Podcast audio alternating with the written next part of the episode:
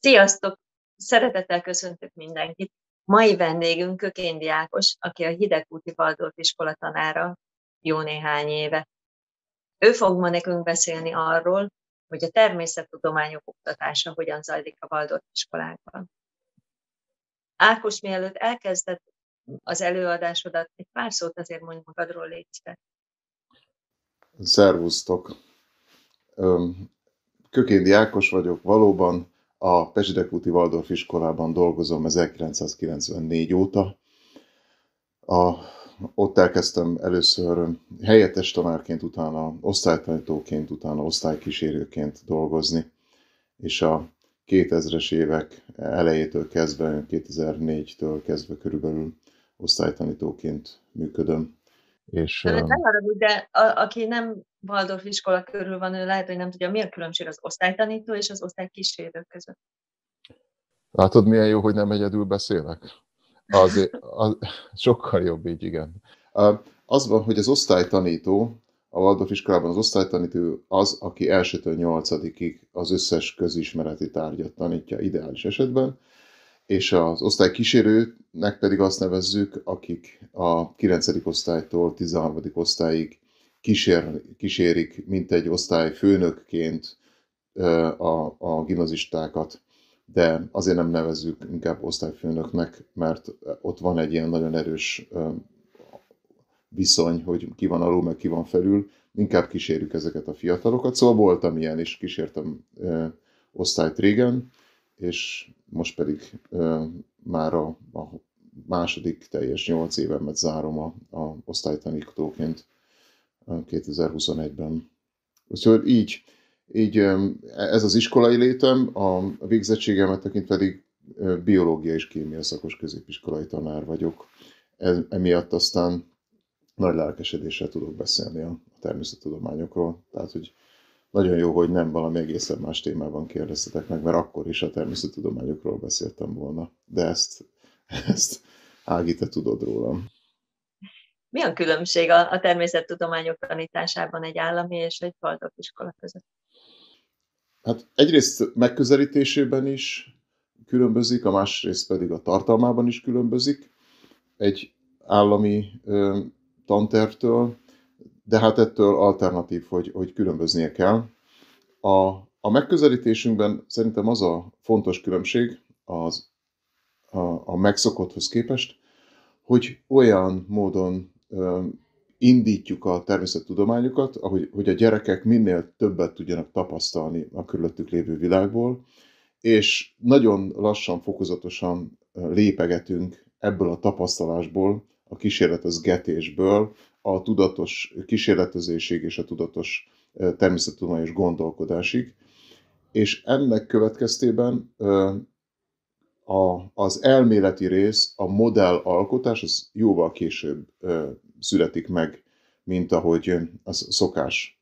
És ez nem véletlenül van így. A, azt gondoljuk, hogy a gyerekeknek, mikor kicsik, akkor nem a, az elméleteknek az egyszerűsített változatát kell tanulniuk, hanem, hanem tapasztalniuk kell, és, és érzékelniük kell azt, hogy milyen is a körülöttük lévő fizikai világ, vagy, vagy élő világ, és, és ezekből a tapasztalásokból kell szépen és nyugodtan, és az életkornak megfelelő módon eljutni oda, hogy ebből egy egészen komoly rendszer épüljön fel. Tulajdonképpen ez nem idegen a, a, a természettudománytól, mert hogy a természettudomány maga is így keletkezett. Tehát voltak a tapasztalatok, és aztán utána megpróbáltak az emberek ezekben olyan törvényszerűségeket felfedezni, ami alapján tudtak jósolni, tehát hogy a jóslatok abban az értelmében, hogy a természettudós is meg tudja mondani, hogyha ezzel az erővel ellövöm ezt a követ, akkor, akkor az arra fog menni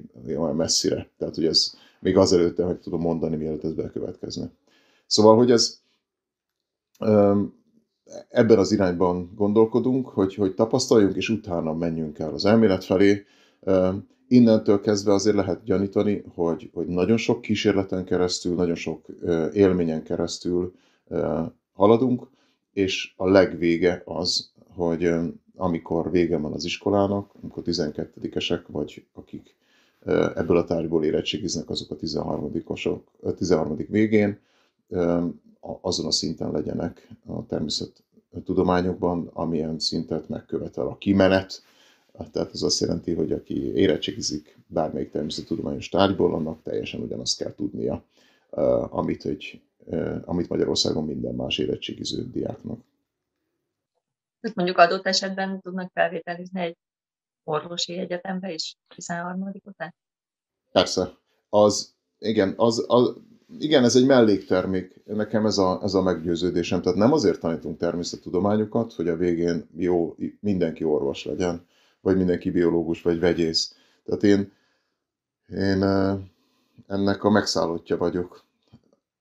És nem akarom megkerülni a kérdést, igen, természetesen tudnak. Tehát, hogy aki, aki szeretné ezt tanulni, és lelkesen tanulja, az, az ugyanúgy el fog tudni jutni a felvételihez, és ugyanúgy el, eljut a, a, az egyetem végére is. Tehát nagyon sok olyan diákunk van, akik természettudományos irányban tanultak tovább egyetemeken, és akkor ott vannak most már mindenféle kutatóintézetekben, meg, meg orvosi egyetemeken, meg, meg ég tudja, környezetvédelemben.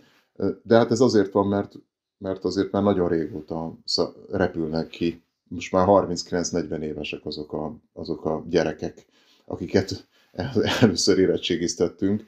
Tehát nagyon-nagyon régóta megy már ez. Persze, igen, de nem ez a cél. Tehát ugye az nagyon fontos, hogy, hogy amikor az ember természettudományt tanít, akkor, akkor arra törekszik, hogy a gyerekek értsék a körülöttük lévő világot, ok-okozati összefüggéseket kőkeményen megértsenek. Ez a cél oda kell eljutatni minden embert, hogy, hogy megértse a körülötte lévő világot, ennek a természet tudományos részét is, amennyire csak lehet, mert azért ezek elég jól érthető dolgok, és ebben az irányban haladunk. Ezt azt gondolom, hogy ez elengedhetetlen. Tehát az általános műveltségnek nyilvánvalóan része az, hogy az ember tud tudományos gondolatokat követni. Nem feltétlenül fog mindenki természettudományjal napi szinten foglalkozni, de az, hogy egy egy ezzel kapcsolatos cikket el tudjon olvasni, vagy egy ezzel kapcsolatos előadást meg tudjon hallgatni, és azt értse, az, az tök egyértelmű. És ehhez az kell, hogy, hogy szép módszeresen az ember fel, felépítse azt, azt a fajta gondolkodást, azt a fajta az érzületet, amivel, én meg azt a fajta kíváncsiságot, ami, ami, ami ezt, ezt, ezt um, um, működteti. És igazából nem is gondolnám azt, hogy, um, nekünk kell felépíteni a kíváncsiságot, mert alapvetően a gyerekek kíváncsiak. Tehát, hogyha arra gondolunk, hogy egy Waldorf iskolába beérkező gyerek 6 éves, 7 éves, és, és egy 6-7 éves gyerek kíváncsi mindenre. És ami a dolgunk, hogy ezt a kíváncsiságot olyan módon ügyesen tereljük, meg ápoljuk, és fújjuk, mint a tüzet, hogy, hogy, hogy szítsuk, hogy, hogy ez, ez aztán kitartson végig. Na, ezt, ezt nem szokott sikerülni általában egyébként a, a, ma a világban a természettudományoknak. Tehát ez nem olyan, annyira magától értetődő. Ezt tapasztalja szerintem nagyon-nagyon sok ember, hogy, hogyha azt mondom, hogy, hogy kémia, akkor nem, nem felcsillan az emberek szemben, hogy hú, de jó, tök jó, végre valami érdekes, mert az tök érdekes dolgok vannak benne, hanem a szorongás, hogy ez, ezt úgy, hát ez nem tudjuk mi, meg hogy foglalkozzanak vele a vegyészek, és egyéb ilyen, ilyen, ilyen viszonylag szomorú dolog. Ez olyan, mintha 1848. március 15-éről ugyanezt mondanánk, hogy foglalkozzon vele a történész, mit tudom én mi az. Ez, egy, ez ilyen gyerekkori becsípődésem, hogy az általános műveltséghez hozzátartozik az irodalom és a történelem, meg mondjuk most már a filmek, meg ilyesmik, könyveket illik olvasni, akkor nem vagy művelt, de de az, hogy a, a kémiában, a fizikában, a biológiában, a földrajzban alap, alap dolgokat ne, ne tudjon az ember, azt, azt így elnézzik ezek a huncut emberek, hogy e, azt gondolják, hogy jó, hát igen, azok a tudósok, vagy azok a természettudósok, és akkor van ez a kicsi. Hát ez kínos. Tehát én ezt nagyon rosszul. De szerintem ez azért is van, mert így, így én magam is úgy nevelkedtem, hogy ez így egy, egy olyan, olyan távoli valami volt ez a természettudomány, és a, a lányomnak is azzal kezdte a kémia tanárnője az első szülői értekezleten, ő állami baját, mert akkor még nem volt itt Waldorf iskola, és azzal kezdte a kémia tanárnő az első szülői értekezleten a bemutatkozást a szülőknek, hogy a kémiát a gyerekeknek nem kell érteni, mert az nagyon nehéz, azt kell bemagolni, amit ő lediktál. Tehát én hazajöttem, és akkor mondtam a gyereknek, hogy nem kell kémiát tanulni. Így ennyit tudtam támogatásul elmondani. Nagyon szomorú vagyok, hogy ilyen elhangzik ma még. Na, én ezért lettem Waldorf tanár.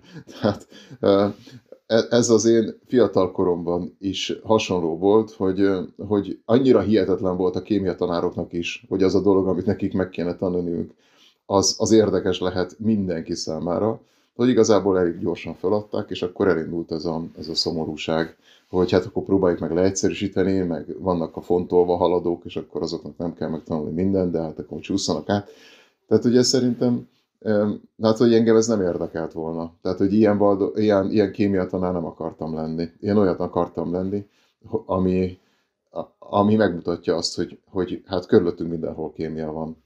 Tehát, hogy olyan, olyan, olyan nincs, hogy mászol a földön, bárhogy súszol, mászol, vagy sétálgatsz, vagy szögdécselsz a földön, és ott ne lenne mindenhol kémia. Az a kérdés, hogy az ember rá tud-e ezzel a szemmel pillantani, és rá tud-e csodálkozni, meg tud-e neki örülni, hogy fú, klassz, vagy mennyire jól működnek ezek a dolgok, vagy pedig nem. Vagy pedig ilyen szempontból üres neki az a, az a, az a tér.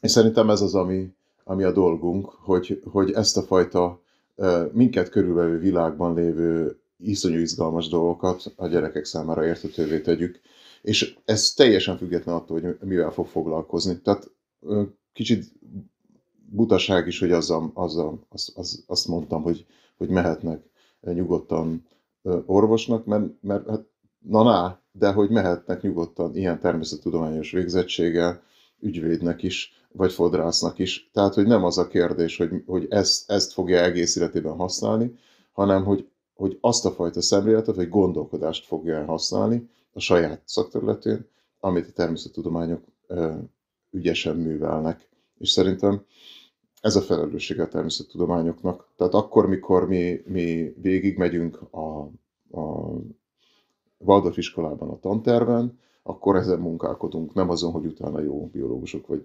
kémikusok legyenek, aztán van olyan, akiből meg az lesz, mert neki az rettenetesen megtetszett, vagy, vagy hát így született, hogy nem tudjuk erről leszoktatni. Úgyhogy, de tudok példákat mondani, tehát hogy ez így nagyon általános, amit mondtam, de, de hogyha azt, azt nézzük, hogy, hogy például a biológia hogyan épül fel az, ezekben az években, akkor azt látjuk, hogy tulajdonképpen elkezdődik nagyon korán, csak nem biológiának nevezzük. Tehát a viszony az élő világhoz, az, az természetesen az óvodában kezdődik, és aztán a, a mesék világán keresztül haladunk, de amikor az első osztályban, de amikor a másodikban az van, hogy az állattörténetekről, a szentek mellett az állattörténetekről beszélünk a gyerekeknek, akkor abban már benne van az, hogy itt, itt van egy nagyon komoly viszony az állat és az ember között. És ezt pontosan tudom, hogy ez, ez, ettől sok embernek feláll a szőr a hátán, de nem baj, mert hát azért van az, hogy ez felálljon, de um, az, amikor arról beszélünk egy gyereknek, hogy, hogy a róka és a holló hogyan társalok egymással, amiről tudjuk természettudományosan, hogy, hogy nem beszél egymással a, a, a holló és a róka, és különösen nem magyarul, tehát hogy ez aztán végképp nem fog menni. Um, a, mégis az, hogy, mi, hogy viszony van, hogy az embernek és az állatnak köze van egymáshoz, azt, ezt lelkileg megerősíti ez a fajta dolog, hogy az állatokról mesél az ember, és az állatoknak a, arról fajta viselkedésére mesél az ember. Tehát gyakorlatilag ez egy mesés etológia megágyazás, aminek sem nem tudományos, hanem lelki alapja van. Viszont az nagyon fontos, hogy a gyerekeknek ez a fajta lelkület az, ami megalapozza a tudományos gondolkodást. Tehát ilyen szeretetteljes odafordulás nélkül nem nagyon van értelme utána a hollók etológiáját, vagy szaporodás biológiáját tanulmányozni, ha az embernél nincs benne ez a, ez a mélységes szeretet, amit ezekkel a gyermekkori történetekkel lehet ápolni, akkor hát elvitte a róka az egészet. Tehát, hogy nem, nincs, nincs sok értelme, vagy nem jó, vagy nincs jó íze, vagy nem, Szóval én na, megint azt mondom, hogy szerintem azt nem, nem úgy kell csinálni, nem, nem érdemes úgy élni. És akkor innen, tehát mondom, második osztályosok vagyunk, 8 éves gyerekek, és, és aztán utána beszélünk az emberről, harmadikban nagyon sokat a, a, arról, hogy hogyan épít házat, hogy milyen mesterségeket végez. És azt gondolják, hogy ennek sincs köze a biológiához, de miközben pedig az a fajta fantasztikus alkotó tevékenység, amit az ember a kezével, a felszabadult felső végtagjával végez, az, az, az nagyon mély nyomokat hagy megint a gyerek emberhez, saját magához való viszonyában. És erre nekünk nagyon nagy szükségünk van, hogy érezze azt, hogy az ember egy alkotó lény, aki a környezetét fölfedezi, a környezetét megismeri, és aztán átalakítja, mert szereti átalakítani, nem hagyja békén a környezetet. Ez egy ilyen emberi tulajdonság, nem csak a hód alakítja át a környezetét, hanem az ember, sőt az ember nagyon. És nem a fogaival, hanem a, a, a kezével. És aztán, amikor innen tovább lépünk, hogy mi mindenre alkalmas az emberi test, milyen ö, csodálatos alkotások születhetnek, akkor ez a harmadik osztály, akkor a negyedik osztályban például bejön a, a a, az állattan, amikor, amikor először intenzíven elkezdünk foglalkozni azzal, hogy hogy is élnek ezek az állatok, milyen környezetben élnek, azokra a környezeti feladatokra, amit a környezet felad, hogyan reagálnak, hogyan oldják meg a leckét, milyen testnek kell ahhoz létrejönnie, hogy egy, egy bizonyos típusú életmódot lehessen folytatni. És ezt, és ezt nagyon-nagyon gazdag képekkel, képeken keresztül, tehát ilyen lelki képeken keresztül mutatjuk meg a gyerekeknek, és, és felvázoljuk nekik azt a sokféle megoldást, ami, az, ami, ami a, a, az állatvilágban jelen van. De, és ez nagyon fontos megint, hogy nem arról beszélünk nekik, hogy akkor kezdjük már előről, mert ugye mégiscsak van egy tudományos rendszertan a, a, az állatvilágnak, és akkor indítsuk el a legegyszerűbb lényektől, a, a, az egysejtűektől. Tehát azt, azt mindenki ismeri, azt a fajta természettudományos logikát, és ez egy gyönyörű szép rendszer, semmi baj a rendszert annal, a, amit felépített a biológia, csak azzal van baj, hogy, ez, e, hogy ezzel ementén szeretnénk a gyerekeket megtanítani arra, hogy mi a biológia. Miközben azért előbb látott mamutot, mint papucsállatkát az ember. Tehát, hogy a, e, és ez sem baj. És, és a pabucsállatka az nagyon-nagyon fontos, és eljön az ideje az, amikor azzal fogunk intenzíven foglalkozni, hogy tök érdekes. Tehát, hogy én is tartottam áll, ilyen állatokat, és, és imádtam nézegetni őket.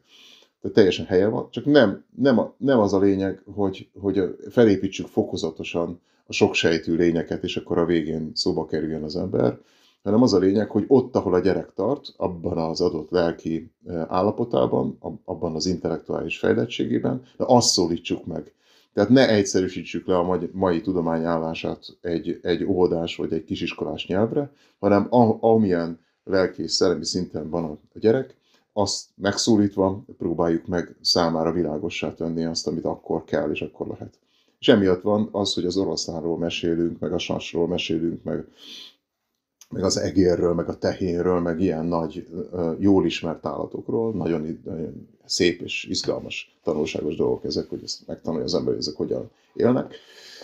És, és nem, nem fogunk a, a gyűrűs férgekkel, vagy a, vagy a, a puha testűekkel foglalkozni most éppen, vagy lehet, hogy fogunk foglalkozni, de nem az a, az a lényeg, hogy, hogy szépen végig bandukoljunk a, a legegyszerűbb lényektől fölfelé, hanem hogy nagy, nagy élményeket adjunk. És aztán ez, ez amikor tovább lépünk, akkor ez fokozatosan bontakozni fog, tehát a, a gerincesektől a gerinctelenek felé is elmegyünk, és megmutatunk olyan állattípusokat, majd ötödik osztályban, amik, amik már ismerősek lesznek, de különböző változatai vannak a, a ragadozóknak, meg a, a madaraknak, meg a, öm, akár a csigának, agylónak. Tehát ez az állattan. De persze az állat mellé megjelenik a növény is már ötödikben, ugyanis közelítünk az emberhez, hogyha megnézzük, hogy a, a, a vagy bocsánat, távolodunk az embertől, hogyha megnézzük az Waldorf a, a tantervét, akkor azt lehet látni, hogy, hogy mondjuk a harmadikban ott van az ember, mint, mint alkotó lény, negyedikben ott van az állattan, ötödikben ott vannak a növények, amik már egy, egy lépésre visszalépnek, nincs az a fajta elképesztően bonyolult idegrendszerük, mint az embernek, nincs ez a fajta azonnali reakciójuk mindenre, látható mozgásuk, tehát mindaz, amit ilyen az ember és az állat nagyon szoros rokonságához hozzárakunk, ez a tanulékonyság, stb. Ez nincs a növényeknél, de élnek, és elképesztő izgalmas formaviláguk van, és, és akkor ötödikbe behozzuk a növénytant és elkezdünk azzal foglalkozni. És aztán hatodikban még egyet hátra lépünk, és akkor tulajdonképpen eljutunk az ásványi világhoz. Tehát itt a természettudomány csavar egyet, és akkor azt mondja, hogy, á, hogy ember, állat, növény, ásvány, tehát ezek a nagy világok. A hatodikban nagyon hangsúlyos lesz az ásványtan, és mellette megjelenik a mindenféle biológiát praktikus módon megközelítő kertművelés. Mert hogy ugye a kertművelésnél nem lehet a, az ember nélkül kertművelésről beszélni, és állatoknak a jelenléte és közreműködése és a növényeknek a, a jelenléte az, amit ott praktikus módon folytatunk. Tehát ez egy nagyon fontos dolog, hogy hogyha van egy biológia tanterv, akkor abba bele, belevegyük a kertművelést is, ami egy, egy ilyen nagyon-nagyon hétköznapi és praktikus biológia, úgyhogy hatodikban ezzel is ki egészül. Amellett, hogy szeretünk ilyenkor a rovarokról beszélni, az állam, állat, államalkotó rovarok, azok, azokat szeretjük részletesebben ilyenkor tárgyalni. És akkor így eljutunk a biológiában oda, hogy hetedik osztályosok lesznek, és ott van egy nagy fordulat, mert hogy a hetedik osztályban egyszer csak elkezdünk foglalkozni az emberrel, az emberi egészségtannal, és táplálkozás és egészségtan névre hallgat ez az epoha. És ez azért kerül ide, mert ez, ez volt egy, Rudolf Steinernek volt egy olyan gondolata, hogy ez az a, a gyermeki pillanat, amikor már, amikor már nagyjából mindenkinél elmúlt az ösztönös egészségvédelem, tehát amikor az ember tudja, hogy most mi esne nagyon jól, és akkor a, a kér egy kis rist, és, és meggyógyul, vagy egy kis krumplit, és akkor Szóval elmondja, hogy mit szeretne, és akkor attól tényleg jobban is lesz sokkal. Ez, ez nagyjából ilyenkorra már az emberek többségénél elmúlik, és nincs még jelen az a fajta elképesztően erős ego, ami viszont utána hát elég erősen átszínezi, mint egy ilyen modern okostelefonos filter, gyakorlatilag állandóan átszínezi a gyerekek lelkét később, és, és akkor még ez a fajta egoisztikus aggodalom az nincsen annyira erősen jelen. Tehát hetedikben például lehet úgy beszélni a, az egészségtanról, hogy a gyerekek nem, nem a saját maguk egészségére aggódnak, mikor egy-egy dolog szóba kerül, hanem a, a szomszédnéni vagy a, a nagymama, tehát ők a betegek, ők nem, a gyerekek önmaguk nem. Ez később egy kicsit nehezebb, tehát hogyha az ember tizedikben beszél élettanról, mert hogy akkor is majd előjön, akkor ott már általában uh, ilyen hipohondrisztikus alakok ülnek, és akkor nagyon, nagyon észnek kell lenni. Tehát ügyesen kell arról beszélni, hogy, a, milyen a klassz működés, a jó működés. Tehát hetedikben tudunk nyugodtan erről beszélni, és nagyon alapos, nagyon fontos. Teszem hozzá, hogy a, hogy a, a, a nemzeti alaptanterben is e, ez az időszak már az embertan egészséggel kapcsolatos nagyon erőteljesen ott is e, megjelenik. Tehát mi nem vagyunk nagyon távol tőle, csak mondom más ritmusban és más megközelítésből csináljuk. És aztán utána a hetediknek ez a, ez a hm, fókusza után, ezen fókusza után és nyolcadikban a, a, általában az idegrendszerrel, a, a, az érzékszervekkel és a, a, a mechanikai részével, tehát a csonttannal, vizontannal foglalkozunk az embernek. Ez is egy nagyon izgalmas dolog, lecsupaszítani a, az embert ezekre a nagyon egyszerű fizikai törvényszerűségekre, mint a fénytörés vagy a, vagy a hanghullámoknak a, az érzékelése, vagy az egyensúly érzékelés és a, és a mozgásban a, az egykarú és a kétkarú emelő. Tehát ilyen, ilyen mm, kimondottan annak a, a 14 éves kornak megfelelő tartalmak jelennek ilyenkor meg. És akkor talán ebből érződik, hogy, hogy emögött a, a furcsa felépítettség mögött, amit, amit a, a kerettantervünk tartalmaz, egy nagyon-nagyon komoly szellemiség van, vagy egy, egy, egy, egy nagyon végig gondolt hozzáállás. És akkor ez a biológia volt az első nyolc osztályban, és aztán, hogyha tovább megyünk, akkor, akkor ezek, ezek fognak még, még inkább bonyolódni, illetve inkább, egyre inkább abba az irányba menni, amit, amit már minden biológus vagy természettudós úgy rögtön felismer, hogy igen, ez az én tárgyam. És akkor felmerül persze az a kérdés, hogy, hogy akkor eddig miért nem? Hát azért sem, mert egy osztálytanító tanította, és egy osztálytanítónak sokkal inkább kell a gyereket ismerni, mint egy, mint egy közismereti tantárgyat. Azt is, azt is ismerjek el, tehát hogy értelmes embereket veszünk fel osztálytanítónak, akik érte, jó, jól értik a maguk körül lévő világot, és ugyanúgy, ahogy egy receptet az anya minden további nélkül át tud adni a gyerekének, ugyanúgy azt gondolom, hogy egy, egy átlagos képességű ember tud beszélni nem csak arról, hogy, hogyha, hogy mi történik akkor, hogyha egyszer érintkezik a, a tojásfehérjével, mert azt ugye a konyhában ki lehet próbálni, de arról is, hogy milyen a gőzgép, vagy pedig, hogy tudom is én, a karunkban hány csont van. Tehát, hogy ezek nem olyan dolgok, amik, amikhez szakos egyetemi végzettség kellene. Ehhez egy, ez egy lendületes, jókedvű tanár kell, aki, aki felkészül nagyon lelkismertesen abból, amit bárki el tudna mondani, hogyha venné magának a bátorságot. Tehát igazából azt hiszem, hogy Waldorf tanároknak inkább bátorság, mint tudás kérdése. És mondjuk a tudás nem árt, tehát nem azt mondom, de hogy, hogy, hogy, mindig az szokott lenni a dolog, hogy hú, hát ez, hogy hogy vagytok erre képesek. E, erre szerintem nagyon sokan képesek, hogy hányan olyan bátrak és merészek, az, az, az, az a szűk keresztmetszet szerintem. De hát ez egy klassz, klassz dolog. Tulajdonképpen, hogyha ha mondjuk a gyerekek meg tudják tanulni, akkor valószínűleg az őket tanító felnőttek is meg tudják. Nézd, nekem ez egy veszőparipán, persze jó, hogy te mondtad, így van. Tehát, hogy elvárunk egy nyolcadikostól iszonyú sok mindent, hogy tudjon, és nem várunk el egy nála 20 évvel idősebb felnőttől, hogy ezeket a dolgokat mind tudja. Hát azért illene. Az egy másik kérdés, hogy persze minden, minden tantárnak van egy speciális szakmódszertana, de ezek, ezek sem, hogyha van az emberek egy általános pedagógiai műveltsége, akkor a szakmódszertant ezen a szinten hozzá lehet tenni. Azzal ezt kiegészítendő, hogy ez egy Waldorf iskolára igaz. Tehát én azt gondolom, hogy ez, az, azzal az életmóddal, azzal a hozzáállással, azzal a a diák-tanár kapcsolattal, ahol a, a fókusz nem a tantárgyon van, hanem a diáknak a, a jellemének a fejlődésén, azzal ezt teljes nyugodt szívvel lehet vállalni, meg hát ez a gyakorlat. Tehát, hogy ez lehet kérdőjeleket föltenni, sőt, kell is, tehát, hogy szerintem fontosak ezek a kérdések, de hogyha azt nézzük, hogy ez működik száz éve a világban, és, és tök sok ember végzett már, és nem az van, hogy, hogy ez kihalt, mert hogy ugye mindenki azt mondta, na én ide nem viszem a gyerekem, mert ide jártam, és ez szörnyű volt, hanem általában ellenkezőleg működik. Jól érzik magukat az emberek benne, és viszik a gyerekeiket is, és, és, és ez tehát, hogy működik, és ez nem a lustaság működteti, hanem a, a, az a fajta meggyőződés, hogy ez a lelki fejlődés szempontjából ez egy nagyon jó hely,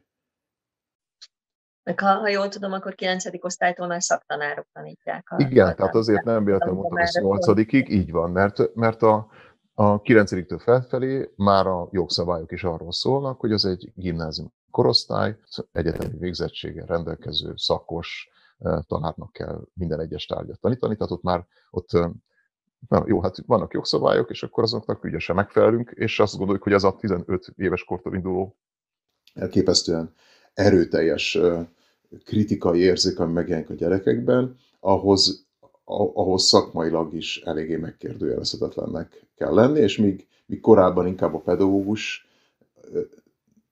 szinten, vagy pedagógus módon kell megkérdőjelezhetetlennek lenni, vagy ügyesnek, itt már, itt már magában a szaktárban is nagyon-nagyon profinak kell lenni, mert, mert egyszerűen már felnőttek úgy a gyerekek, hogy, hogy egyszerűen ezt ilyen, ilyen módon tudják kérdezni, ilyen, ilyen szakmai háttérre kíváncsiak, az a hiteles számukra. Az nagyon nem mindegy, nem? Hogy, hogy milyen korosztályról van szó. Tehát úgy, ahogy a felnőttek is egészen máshogy tanulnak, mint a gyerekek, ugyanúgy azért a gyerekek fejlődésében is van egy ilyen nagy különbség. Hogy hát persze, persze. Kisebb hát, hogy... gyerekeknél hogyan, nagyobbaknál hogyan. Igen, igen, igen. A megközelítésmód, a tartalom, az mind-mind akkor, akkor van rendben, hogyha hogy maximálisan figyelembe veszi azt, hogy a gyerekek változnak, és hogy kicsikként nagyon-nagyon mások, mint, mint idősebb gyermekként, másképp veszik fel magukba a, az információt, más e, szerepe van a tanár e, személyiségének, vagy egyéniségének, e, van, amikor a mindentudás, van, amikor pedig a, a szakmai precizitás, ami fontos. És igen, azt gondolom, hogy ezt, ezt csak úgy szabad megítélni, hogy, hogy arra nézünk, hogy egy-egy korosztályban mi az, ami, ami célra vezető. Azt mondtad, hogy, hogy így nagyon fontos a tapasztalat. Most, hogy így online szorultak a Waldorf iskolák is, ez, ez mit jelent így a gyakorlatban? Vagy mi a tavalyi év tapasztalata számotokra? Gondolom visszanéztetek rá ti is. Hát, amivel könnyebb volt, arra nem vagyunk kíváncsiak. Tehát, hogy nem kell fegyelmezni az órán. Ez, ez például egy, egy óriási dolog, de hát ez kit érdekel, tehát hogy ez, ez, nem, ez nem egy öröm. Inkább fegyelmezetlenkedjenek, csak legyenek ott. Nem szeretjük az online tanítást. Én tavaly azt hittem, hogy ezt mi majd iszonyatosan jól fogjuk csinálni, tehát ha már csináljuk, akkor csináljuk a lehető legjobban. Ez annyit módosult, hogy próbáljuk meg a lehető legkevesebbet ártani ezzel a dologgal a gyerekeknek, mert ez, aki Waldorf tanár akar lenni, az nem akar laptopnak beszélni, az gyerekeknek akar beszélni. És amikor csak laptopnak szabad beszélni, akkor, akkor rettenetesen szenved. És nem azért, hogy sajnálni kell a Waldorf és a Waldorf nem sajnáljuk, mert neki jó. Hanem arról van szó, hogy, hogy hogy mindenkinek ezen a téren nagyon-nagyon máshol vannak a, a határai, az összes tanár a saját szerencsétlenkedésén kínlódik, röhög, vagy, vagy pedig sír, tehát olyan is van, aki, aki teljesen készen van. És ugyanez érvényes a gyerekekre is, tehát mindenki érzi azt, hogy ez nem az az állapot, ahol normális pedagógiát lehet űzni. Ezt túl kell élni. Tehát a Waldorf iskolák azok megoldják, tehát hogy mindenki valami módon megoldja azt, hogy, hogy amikor elválasztottságban vagyunk a gyerekektől, akkor is valami módon átmenjen valami, de azért azt látni kell, hogy alapvetően is tavaly is ez volt a tapasztalatunk, hogy, hogy azt, a, azt az üzemanyagot, azt a fosszilis üzemanyagot használjuk el itt az online létben, amit az offline létben létrehoztunk. És a, ameddig azt tart, körülbelül addig addig megy a dolog. És ez most ebben az évben, ugye a gimnazisták számára ez rettenetes volt, mert rögtön szeptembertől kezdve egy ilyen nagyon szigorú, szűkített szabadságfokú jelenlétben tudtuk őket elkezdeni tanítani, majd novemberben, mikor zárult a, az iskola számukra, onnantól kezdve azt a néhány hét alatt összeszedett erőt kellene nekik használni egész éven keresztül, ez embertelenül nehéz de visszatérve a természettudományokra. Tehát matekot például lehet, hogyha az ember ilyen megtanulja, hogy hogyan lehet rajzolni a laptopon a, a, a virtuális táblára, és akkor ott lehet ma- magyarázni. Valamennyire lehet. Az a része, hogy az ember tud magyarázgatni elméletekről, vagy pedig ilyen megközelítésekről, az úgy valamennyire tud menni. Meg, hogy kreatív feladatokat kiad, az is valamennyire tud menni a, a természettudományok a Waldorf iskolákban ilyen szempontból most kutyamód szenvednek. Tehát van egy rész, ami tök jól megy, az, hogy a gyerek otthon kísérletezik, mert mi azért alapvetően például az ilyen kísérleti tárgyakat, mint a biológia, vagy a kémia, meg a fizika, azokat tényleg azt szeretjük, hogyha, hogyha hétköznapi eszközök segítségével, hétköznapi anyagok segítségével jutnak közelebb ehhez a dologhoz, mert mert hát az az igazság, hogy ezek ott vannak mindenhol körülöttünk, csak sokkal, sokkal bonyolultabb egy tanár számára egy kísérletet szó szerint leírni, és minden körülményt végig gondolva, hogy mi történhet a gyerekkel, ezt, ezt írásba adni, mint bemutatni egy adott kísérletet. És Hát ez a kín. Tehát amikor az ember egy jó kísérletet akar csinálni, akkor, akkor arra felkészül, és akkor van rá 10 perce vagy 15 perce, hogy mindent összerakjon, és aztán utána megtörténik a dolog 30 másodperc alatt, és akkor onnantól kezdve elindul az izgalom, hogy fú, ez milyen klassz volt, akkor most hogyan lehetne tovább.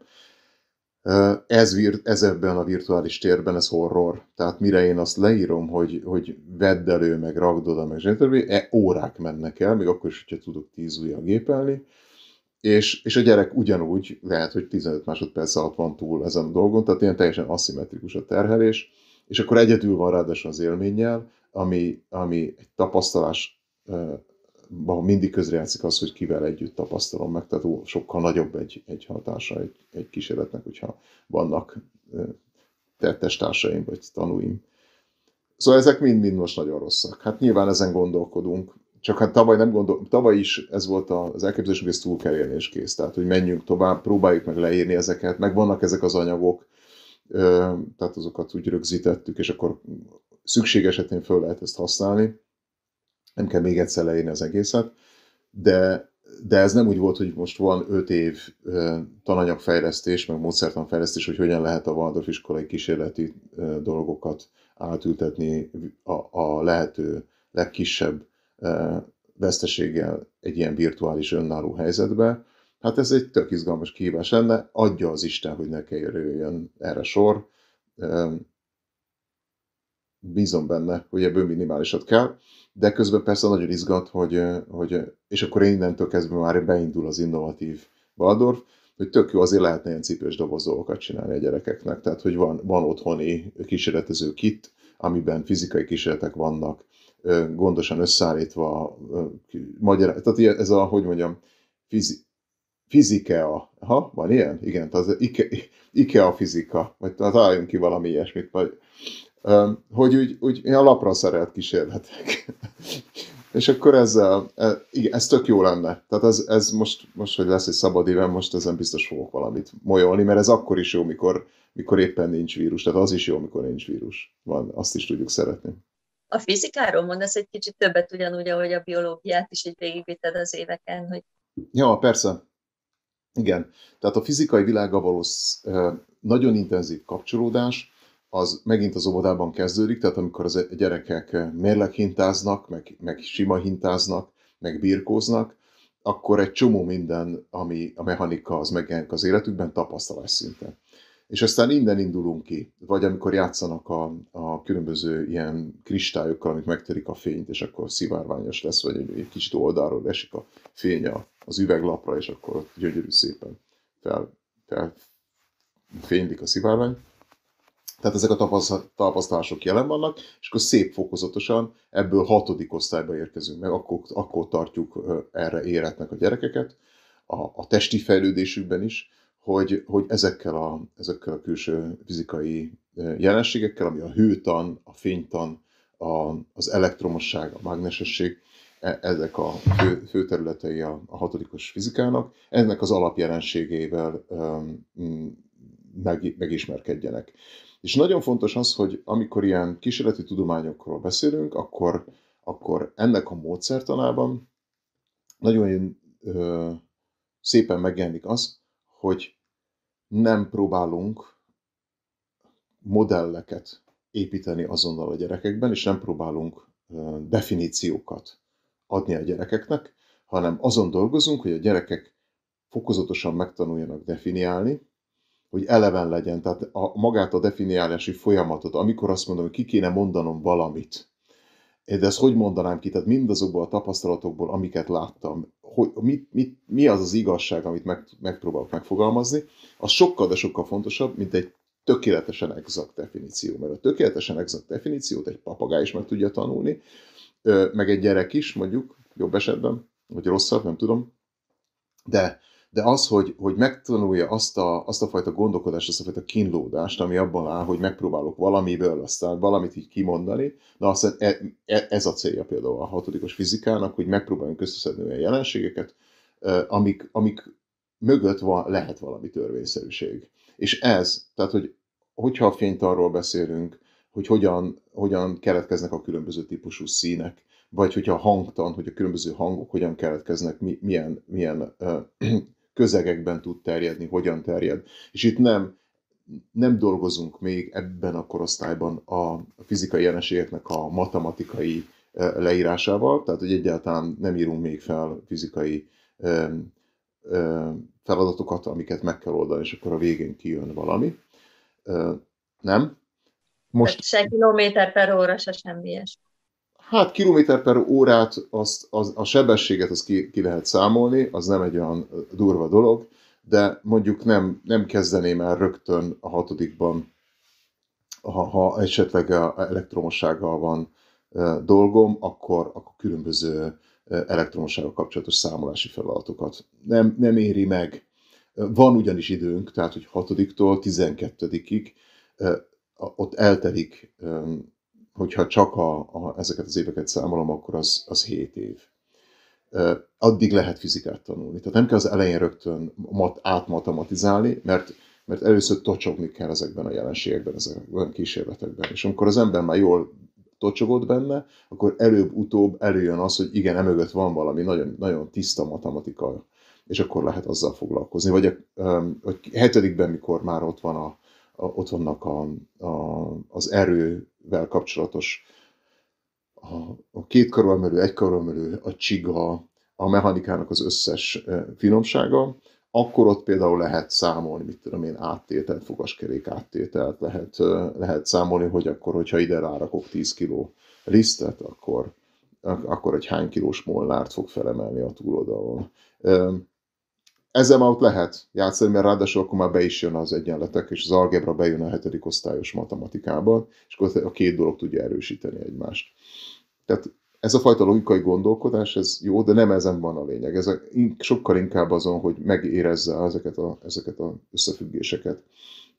És aztán bombik fokozatosan nyolcadik osztályra már a fizikának minden területét végigjárjuk, az elektromosságtól kezdve a, persze nem a atomfizikáig, azot nem tartunk, de egy a klasszikus fizikának a, a nagy területeit végigjárjuk. És aztán vagy a kémiában az hetedikben kezdődik el, ott, a, ott tényleg a hétköznapi a tűzből indulunk ki, és aztán a, a, megyünk a, a savak, lúgok irányába a fémeken keresztül, és a sók, ezzel foglalkozunk főleg hetedikben, és aztán utána a keményítő, fehérje, cukor, a zsírok, tehát tulajdonképpen egy élelmiszerkémia, szerves kémia az, ami, ami nyolcadikban van ami már egyfajta előképe annak, ami 9-ben erre rá rakódik.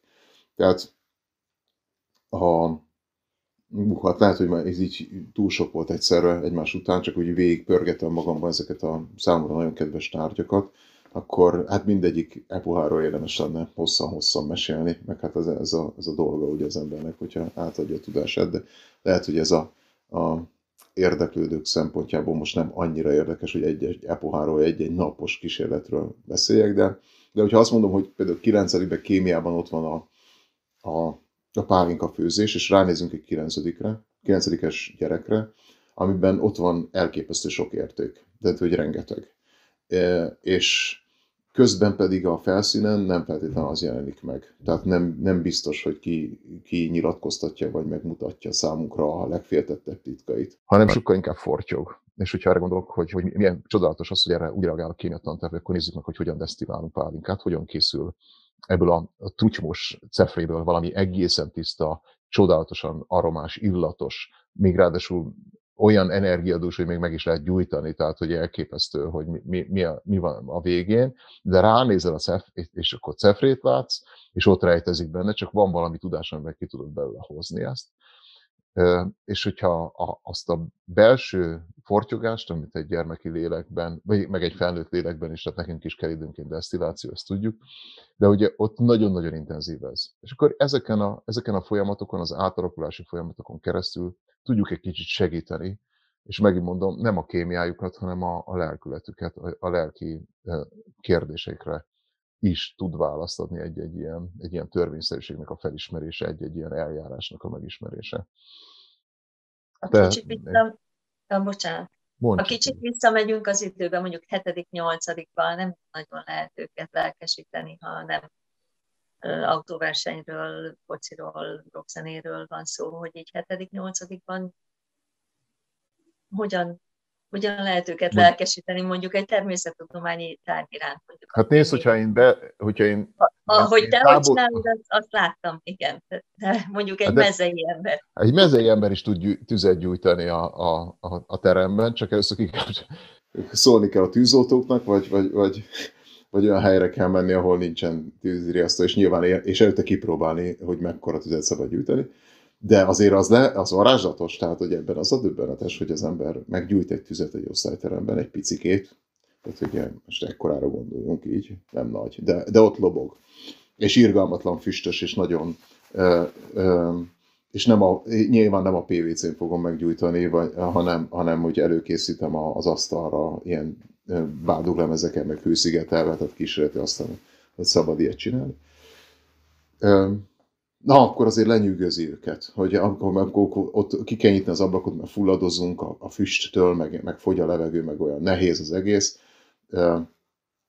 és aztán utána ebből kibontakoztatni azt, hogy, hogy hogyan reagálnak ezek az anyagok a lila káposzta levélvel, ami a lila, tehát hogy indikátorként használjuk a lila káposztát, ami egy nagyon-nagyon egyszerű dolog. Tehát amikor az ember bemegy a zöldségesbe indikátorért, azért az egy klassz, klassz dolog. Tehát, hogy, és ezt szeretem én is. Tehát, hogy bemenni, és akkor azt mondja, hogy kérek egy fejindikátort, és akkor néznek rám, persze, hogy bolondozzak, és akkor mondom, hogy lila káposzta, és onnantól kezdve az, hogy ez, ez a, a, a hamu, tehát ott van a tűz, mint ősjelenség, és akkor, hogy a hamu, hamu hogyha át mosom egy kis vízzel, és, és ráöntöm a lila káposztalére, ezt akkor ebből egy egészen döbbenetesen szép zöldes-sárgás árnyalatú szín lesz, és a, hogyha felfogom, és akkor ezt egy csodálatosan szép lila a levet megkínálom vele, akkor pedig ilyen bájosan szép rózsaszín lesz, tehát csodálatos szín átmenetek vannak, és ez, ez mindig, mindenkit megindít, és, és nagyon szeretik a kémiát a gyerekek, és ezért én nagyon büszke vagyok. Tehát, hogy az, hogy, hogy egy kémia tanár elmondhatja azt, hogy a, a gyerekek azt mondják a kémiára, hogy ez jó, azt azért azt a mindenkinek át kéne élnie. És, és erről nem a kémia tehet, erről mi, mi pedagógusok tehetünk, hogy ez, ez tényleg működjön. A, ezekkel a jelenségekkel való megismerkedés az varázslatos, ez pontosan olyan varázslatos, mint, mint életében először gyere, gyertyát gyújtani a gyereknek. És ha ezeket a dolgokat, a körülöttünk lévő világban lévő dolgokat behozom, vagy, a, vagy az anatómiára, ha gondolok, amit legutóbb tartottam, és nagyon szerették a gyerekek azt, azt a fajta elképesztő felépítését a, a, az emberi szervezetnek, amivel e, szembesülünk csonton, izonton terén. És egyébként a Forma 1 is lehet lelkesedni, tehát szerintem az, azt nem lehet mondani, hogy jó-jó, de ennél érdekesebb a, az izomtan. Tehát, hogy az nem igaz, mert a Forma 1 biztosan iszonyatosan érdekes, és akkor már, hogyha azt mondom, hogy egy nyolcadikosnak erre van szüksége, akkor azt is mondom, hogy igen, na, itt az ideje nagyon intenzíven megismertetni őket, mondjuk az ipari forradalommal. Mert az ipari forradalom az ilyen lélegzet elállítóan erős párhuzamokat mutat azzal, ami most történik, és felismerik az, ugyanazokat a dolgokat. És hogyha az ember ezt bátran összeköti az, hogy akkor ez volt a nagy dolog, most meg ez a nagy dolog, hogy most én arról beszéltem, hogy, a, hogy amikor megérkezett a Marsra ez a rover néhány héttel ezelőtt, hogy ez milyen elképesztő dolog volt, amit itt végigcsinált az emberiség, és hogy tök izgalmas, ami ott történik, és hogy ez, ezt vissza lehet kapcsolni oda, hogy mi, mi volt akkor, amikor először ilyen mechanikus gépeket kezdtek el összepakolni egymással. Tehát most is működik mechanika fönn a Marson, és ennek az ereje, eredeti dolgai pedig ott indultak. És a, a gőzgépnek a, a, a kibontakozása is, ha az ember nem csak ilyen adatokat mond, hanem, hanem sztorikat, akkor az, az, az csak izgalmas. És akkor innentől kezdve lehet. És akkor összekapcsolódik természetesen a fizika a történelemmel, tehát ezek ne, nincsenek ilyen dolgok a világban, hogy történelem meg fizika, hanem világ van, és akkor ránézünk így, és kiolvassuk úgy, mint történelmet, és ránézünk úgy, és akkor kiolvassuk úgy, mint fizikát ezt, ezt a gyerekek jó esetben nagyon jól átlátják. Úgyhogy ez a dolgunk szerintem. Szerintem Waldorf tanárként ez is nagyon jó dolog, hogy, hogy mivel mindent mi tanítunk nagyjából, ezért nagyon jól össze tudjuk kapcsolni a, a különböző tárgyakban felszedett információkat. Tehát, hogy tényleg a minden mindennel összefügg, Ez nagyon szép, és a, a gyerekek is szerintem ezt nagyon igen, ez adja magát. Tehát, hogy elindítasz egy órát, és akkor az óra közben rá, rá nagyon nagy szerencsét van, nem kell megegyeztetned a másik tanárral, hogy mi hangzott el, hanem hogy eszedbe jut, vagy ők jutották eszedbe, hogy de hiszen erről már beszéltünk, vagy hogy akkor ez ugyanolyan az, vagy ugyanakkor volt-e. Tehát, hogy abszolút így van. Tehát, hogy a tantárközi kapcsolatok, amik nagyon fontosak ugye a modern pedagógiában, azok, azok egy emberben meg tudnak valósulni, hogyha emlékszik még, hogy mit csinált múlt héten különösen. Nagyon sok mindent hallottunk most a természettudományos tantárgyakról. Köszönjük szépen, Ákos, és köszönjük azoknak is, akik meghallgattak, megnéztek minket. A munkáthoz további sok sikert kívánunk, és sok türelmet az online tanításhoz. Nagyon szépen, nagyon köszönöm. Ez legutóbbi dologra lesz a legnagyobb szükségem, igen, a sok-sok türelemre. Ezt egyébként mindenkinek kívánom. Tehát, hogy semmi más dolgunk nincs most a következő időszakban, mint kigyakorolni a végtelen türelmet. És azt mondogatni magunkból, hogy nem baj. Tehát, hogy nem baj, ez most így sikerült, nem baj, megyünk tovább. Ezt, ezt be kell látnunk, hogy ez, egyetlen, ez a legnagyobb, ami történhet, hogy nem lesz baj. És az, hogy mellette meg mit sikerül megtanítani, meg mit sikerül megtanulni, hát minden, minden apróságnak körülni lehet. Úgyhogy én is köszönöm, hogy meghívtatok, nagyon kedvesek vagytok, és akkor Isten áldjon benneteket.